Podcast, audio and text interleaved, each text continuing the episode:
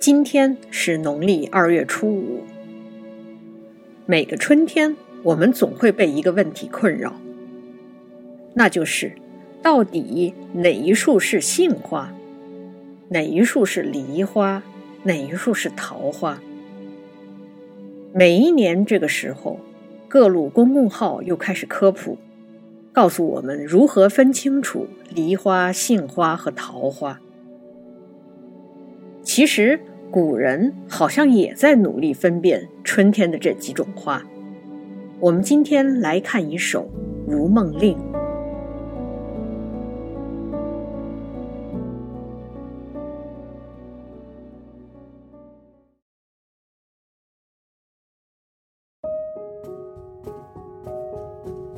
《如梦令》，宋·颜蕊。倒是梨花不是。倒是杏花不是，白白与红红，别是东风情味。曾记曾记，人在武陵微醉。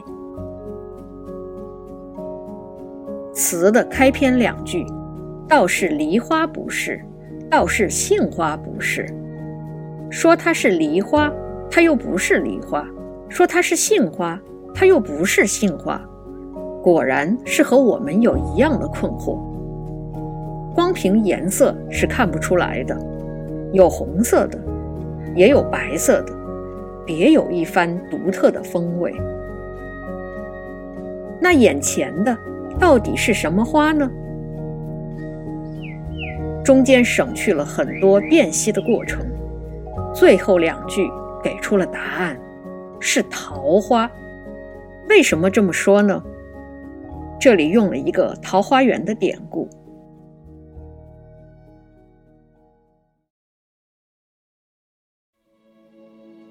陶渊明的《桃花源记》里，那个发现桃花源的渔人是武陵人，还记得吗？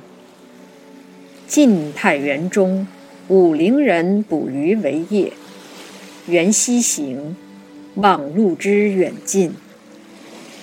忽逢桃花林，夹岸数百步，中无杂树，芳草鲜美，落英缤纷，渔人甚异之。所以，这里的武陵微醉，指的是陶醉在世外桃源里，而世外桃源里开的是桃花。《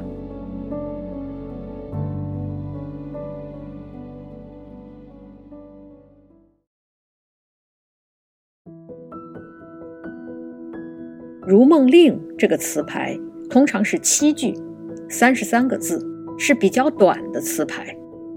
我们比较熟悉的一首《如梦令》，是李清照的“常记溪亭日暮”的那一首。今天读到的这首，写桃花，但又都是从旁下笔，几乎没有直接去写花的形态，甚至连花的名字都没有提，轻快。俊逸，不落俗套。这首词相传是颜蕊所作。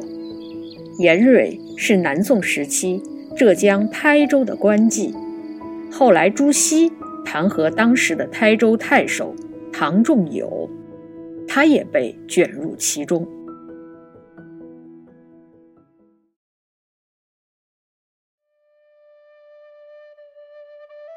从宋朝开始，一些文人笔记就把它写进去了，而且着力把它塑造成一个有才华、有情义的才女加侠女。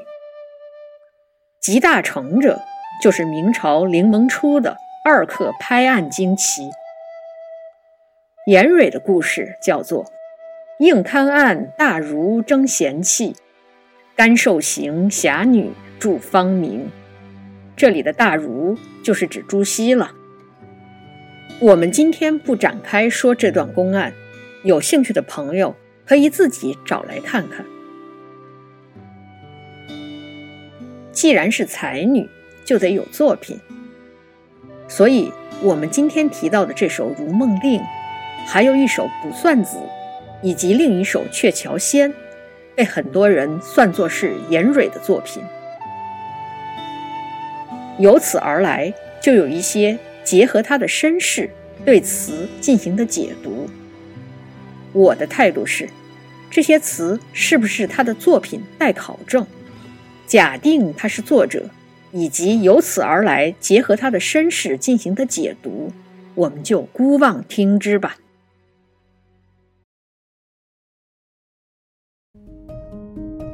不管是杏花、梨花，还是桃花。那都是开在春天的花。春花秋月是自然界中充满诗意的事物，而诗意很多时候是需要朦胧和隔膜的。一定要从性状上把花分得清清楚楚，那是植物学的工作。文学负责的是审美。